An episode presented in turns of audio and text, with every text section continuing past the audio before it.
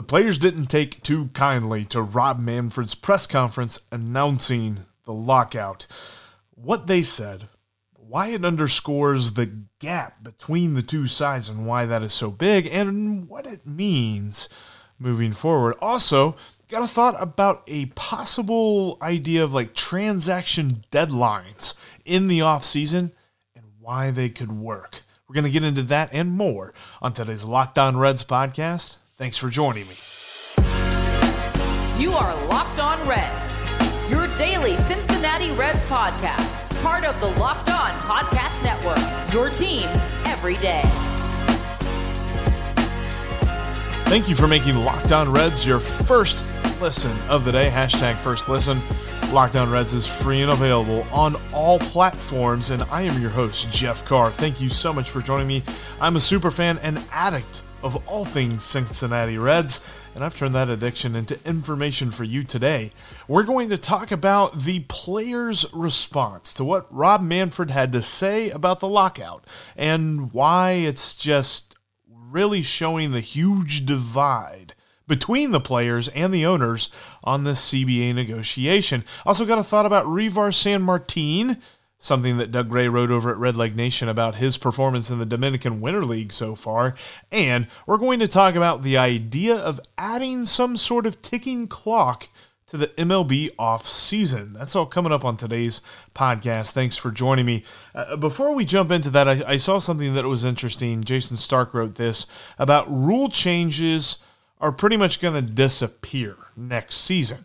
In fact, insert a rule change that you can think of, not just, oh, hey, it's probably going to be the runner on second base or the pitch clock or this or that those are probably going away for the simple fact that he highlights this quote from a Rob Manfred uh, answer to a question. He said that those are uh, contentious issues, and it would just be more contention that they would be adding to the negotiations to bring up some of those issues. Plus, the commissioner also has the power to enact a rule change regardless of opposition to it, at least for one season until it can be voted down and things like that. So, we probably won't see any drastic rule changes to the game itself until 2023. That's not including the designated hitter, of which I believe will be coming to the National League in 2022. But talking about like the ghost runner on second, talking about pitch clocks um, the three batter minimum rule, things like that. I think those are going away this coming season. And, and he even mentioned like tabling it until the midterm or something like that in uh, closed quarters interviews. But uh, th- there was a lot that he had to say about the lockout and the fact that the lockout itself was kind of a last ditch effort for the owners, but it's also something that they're using to move forward negotiations. When the players responded through Bruce Meyer and through Tony Clark, that was laughed off. In fact, most players saw the lockout as unnecessary and some sort of mechanism to get them, force them into a corner where they end up agreeing to a deal that they don't want. And so they are sort of recoiling at the notion of that sort of thinking. And that's why you're getting some of the responses that we're going to be talking about here. One of Rob Manfred's key points in his address in the press conference that he held down in Texas was the ridiculousness and the extreme nature of a lot of the players' proposals. The different things like taking $100 million of revenue sharing off the table, uh, getting players to arbitration quicker, getting players to free agency quicker, things like that. But Bruce Meyer, the attorney who was negotiating on behalf of the players in this uh, negotiation, he he pushed back on that. He said that the owners were going even more radical with their proposals, including eliminating salary arbitration altogether, something that they really fought for back in the early days of the players' union, and that would be a strange thing to completely get rid of. In fact, uh, they they they highlight a point that Rob Manfred said that had our most recent proposal been accepted, they think that they would have had a framework for a deal. Essentially, that's what he said. But Bruce Meyer pushed back on that. He said their last proposal wasn't even a proposal. It was a proposal to give us a proposal. The problem was they were asking the players to basically let go of some of their ideas before the league would even agree to show them their hand and tell them what their next proposal was. So, yeah, lots and lots of contention here. The players have reportedly left nothing as untouchable in these negotiations, and they're willing to discuss everything the owners, however, have made many non starter subjects. In fact, this is a direct quote. This is from Bruce Meyer. This is through an article in The Athletic that I found very illuminating.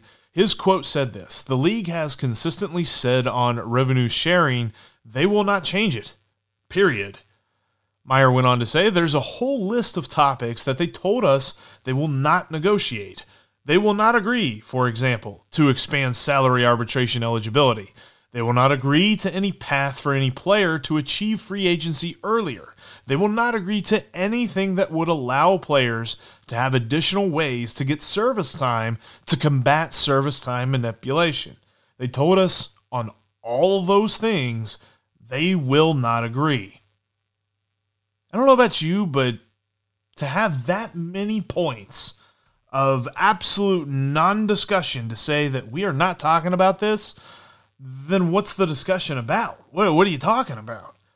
It's like whenever you're trying to figure out where you're going to dinner and you're like, all right, where do you want to? Well, I want to go ever. I don't.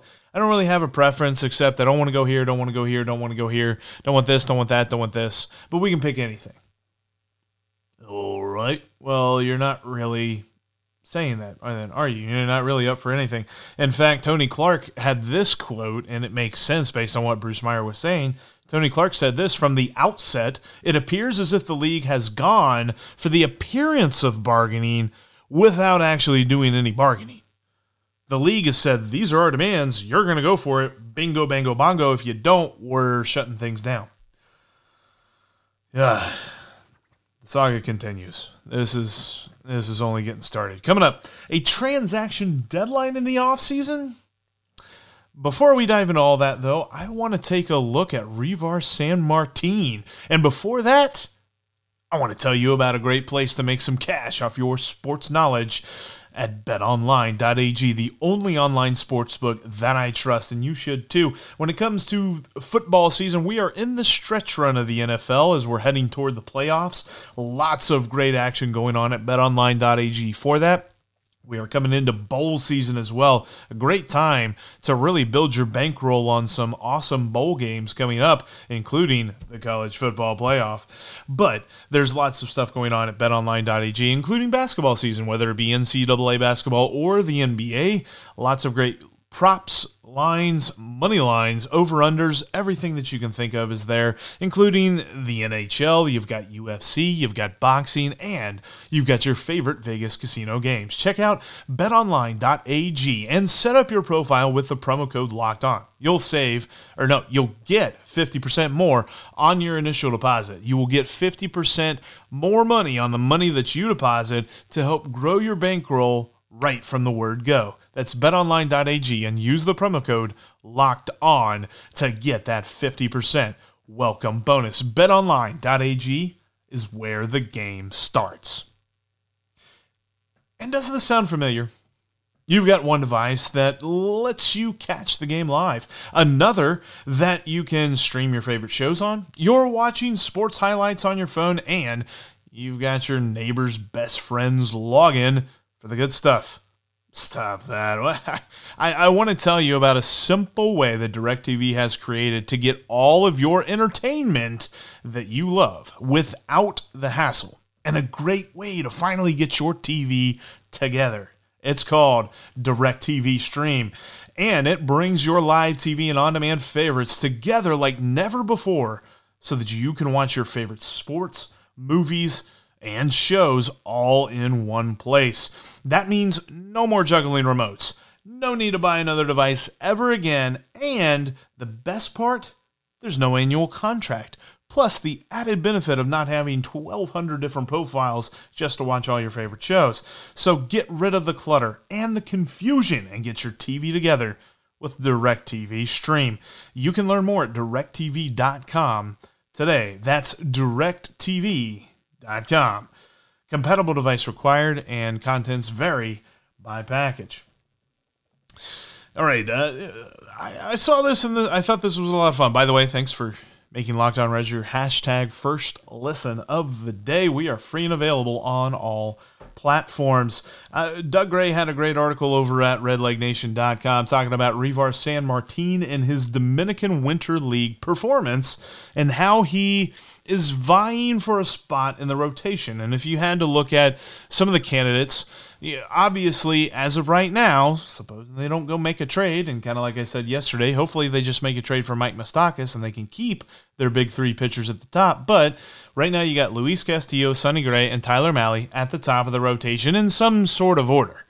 That's going to be a debate that we can have all throughout the offseason. But in some sort of order, those are your top three. The last two, uh, it's up in the air. Vladimir Gutierrez has an inside track to stay in the rotation, but you're also talking about guys like Tony Santillan. You've got the young guys in Hunter Greene and Nick Lodolo. You've got some dark horse candidates in uh, Riley O'Brien and also Graham Ashcraft can't be counted out in this. And then also Revar San Martin. Sanmartin. San Martin made two starts at the end of last year not to say that you really know anything about the guy from two starts. Plus, he only pitched against the Pirates. It's not as if he got exposure to a lot of people there, but he did all right. In 11 and two thirds innings, he only gave up two earned runs. Not too bad. He's not a hard thrower, which is not something you see nowadays. Pretty much, if you don't throw 95, you almost get overlooked. But he has a high rate of ground balls when it comes to allowing batted balls. That's not something that happens in this league. And there's a, the league average of ground ball percentage that a, a pitcher allows is 43%. In his two starts, again, tiny sample size, his ground ball rate was 62%. And pretty much over the entire year last year, it was a little bit over 50% as well, which is still well above league average, which is very key if you're going to pitch in Great American Ballpark. So it's good to see. And, and when you look at the fact that last season, and I love uh, Doug had this, he said, he's now thrown 138 innings across AA, AAA, MLB, and the Dominican Winter League, and he's allowed just six home runs. That's a nice stat. That's the kind of thing that you really want to see out of a dude that you're going to hand the ball every fifth day. Not much can be ascertained through those 11 and two thirds innings. Like I said, tiny sample size, but he allowed zero, nada, zilch, no hits on 51 four seam fastballs, according to Baseball Savant. He said that he threw 51 four seam fastballs and he didn't allow one hit on any of those pitches. In fact, he got a pretty nice whiff rate and put away percentage as well. So that is a good pitch, and his slider is a pretty good pitch to boot. The other thing that kind of got him into trouble was his changeup and his sinking fastball, which he threw all four of those pitches reasonably an equal amount. It was mostly the four seamer at 28%. His sinker was all the way down there at 19%, but it wasn't as if he had four pitches and that fourth pitch he only threw like, you know, every other Tuesday or something like that wasn't the case. He he was able to at least make it even over those 11 and two thirds innings pitched. But dude has allowed just five earned runs in 26 innings in the Dominican Winter League.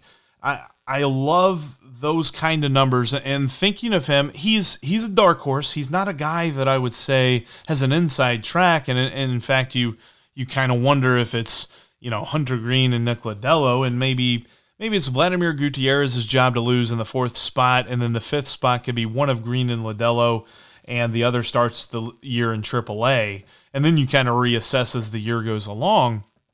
But I definitely want to see one of those two, hopefully Hunter Greene, up on opening day. But with that being said, Sanmartin can still be a valuable dude for this pitching staff. And out of the bullpen, he could be a very versatile bullpen option thinking Eric Lauer, guy that I was super jealous of the Brewers having last year, where he could pitch multiple innings out of the bullpen or he can make a spot start when needed, giving the Brewers the depth. Sanmartin kind of helps the Reds with depth. He's not a guy that was like Jeff Hoffman. Like it felt like Jeff Hoffman was like, okay, well, yeah, sure, you could probably get multiple innings out of Jeff Hoffman if you really wanted to, but you really weren't trying to. At least Sanmartin has a little bit of interesting upside to him that I don't think Jeff Hoffman has. And I would love to see more of Sanmartin. It's, it's good to see him pitching well in the Dominican Summer League. And it's nice to report that there is a Red doing something good this off season as he is pitching. Now, this also kind of gives me shades of memories of Jose De Leon killing it in the Puerto Rican Winter League last year, but uh, we're not going to go there. All right. How about a different way to spice up the normal big league off season?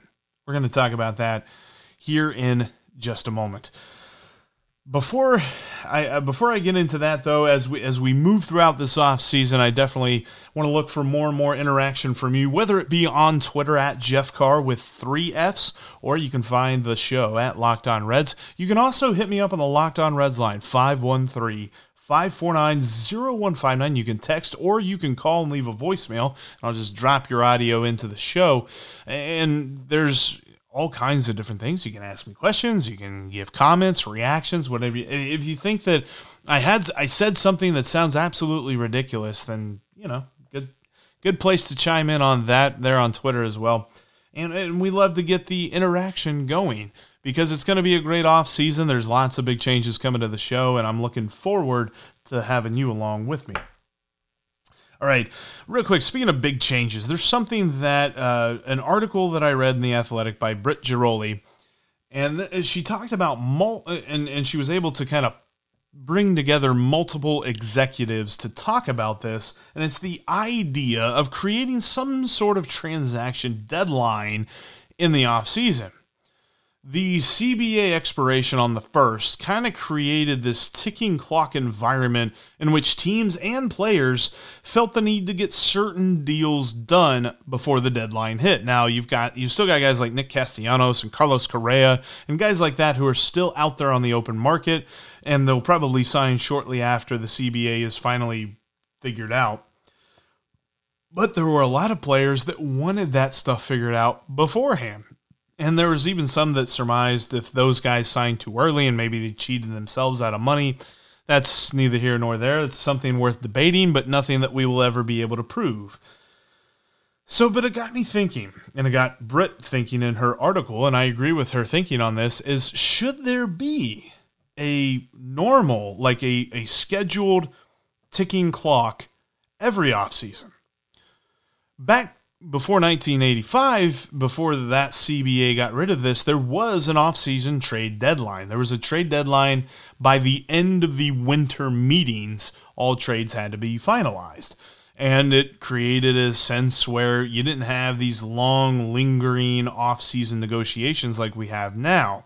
And uh, in 1985, the CBA kind of killed that, but it'd be kind of cool if there was something like that again, I think because if you look at the other main sports, the NBA, the, the NFL, and the way that their offseason is handled, if you have marquee free agents like LeBron James in the NBA, it is like almost immediately, maybe 1201, the first day of free agency, he signed. And there's these other things about tampering and and maybe the deal's already done before that, maybe the deal's reported a couple of days early, but there is this just excitement that abounds in this short period of time, and it's just a blast of news. When it comes to baseball, you've got this prolonged offseason where maybe you get some big deals during the winter meetings, and maybe you get something in January, and maybe you get something in February before teams travel to their spring training destinations. But it's it's so spread out, and it's just it's very lethargic and it's not something that really gets people going. It's not really something that gets people excited about Major League Baseball. Sure, it was awesome whenever the Reds had that offseason a couple of years ago, but let's even think about that. Mike Moustakas signed right before Reds Fest, and that was amazing. And it was great to see him at Reds Fest. And it was a lot of fun to get to meet him and see people interacting with him before he'd ever played a pitch for the Cincinnati Reds. Then you had a period of time where nothing happened. Then they signed Wade Miley, and you're like, okay, they're signing the pitcher now. The rotation looks to be pretty set, pretty deep, ready to go. All right. Then a month went by, And then they signed Nick Castellanos, and boy, you really felt like things were coming together, and you felt like this was a really good offseason. But think about that. That were th- those were three signings over the course of three months. It's not as if there was this huge just blast of intrigue. I, I don't know. Like the, the rumor side of things is nice, but there's only so many rumors you can talk about in a month's time. I, I, I think that there should be some kind of deadline. And I think that that would kind of elevate the MLB offseason. Another great example from a couple of years ago Bryce Harper and Manny Machado. Remember how long they stayed on the free agents list? That's the kind of thing that in other sports would not happen. Those guys would be signed day one. So, I have an idea. What if we created a multi tiered deadline? You had a trade deadline kind of like before the 1985 CBA. You have a trade deadline by the end of the winter meetings. All trades must be finalized by the end of the winter meetings. So you've got teams who are trying to figure out if they want to buy, if they want to sell. You're going to know that right away. Then you have another deadline. Multiple year, multi year free agent contracts must be finalized on, uh, on or before December 10th. Yeah, I know. That seems quick, but I'm trying to speed up the off season and give it this kind of panache that it doesn't have already. One year MLB contracts, this is the next deadline. So you have multi year contracts are due by December the 10th. One year MLB contracts have until December the 20th to get finished. And then minor league deals. So, you know, your minor league uh, flyers or your minor league deals with invites to spring training, things like that, have until December the 24th, Christmas Eve, to get signed. So by Christmas, you're done. You get your shopping done before Christmas, and all the while, everybody's just frantically. There's stuff going on. There's signings happening. There's trades happening. Teams are moving. You you will know who your teams are that want to compete. They're not going to sneak up on you a week before spring training because it always feels like there there are these groups of teams that before they leave for their camps in Arizona or Florida, they do a bunch of moves. Why? Do it in December. Let's do that and let's have a period, kind of almost like a dead period where it's like it's not, you know, dead, but a, a, period where there's no negotiations going on, a period where the teams are finalized and you know what's going to be happening, and you kind of get you kind of get used to these teams. I don't know. I, I think that this is idea that can be fleshed out a little bit more, and it's a thought process that is a start, but it's not anywhere near finished. And it's actually interesting if you read the article by Britt Ghiroli. It's a good article on The Athletic, she talks with multiple executives that are very much in favor of this. And to different degrees, there were some that were just like, yeah, I like the idea of it, but we would have to really talk about it a lot more before I would be able to say one way or the other whether I liked it uh, wholeheartedly. But I think that most everybody agrees the weird, plotting, almost just disjointed nature of the MLB off season needs to be changed. And I think this is a start. I think it's a start. All right, that's going to do it for us here today on the Locked On Reds podcast. Thank you so much for watching right here on YouTube. Thank you for listening. If this is your first time, make sure that you are subscribed. That way you don't miss anything I've got for you all off season long. I'm going to be right here talking about Reds, talking about baseball, the news, the CBA, the infighting, everything that's going to go on. You're going to hear about it right here on Locked On Reds, and I'm your host, Jeff Carr. Thanks again for making Locked On Reds your hashtag first listen of the day. Now make Locked On Bets your second listen. As Lee Sterling and your boy Q break down the best bets of the day and help you make some cash over at betonline.ag. That's Locked On Bets, just like Locked On Reds, free and available wherever you get your podcast. Hey, it might be the off season, but we're Locked On Reds every single day.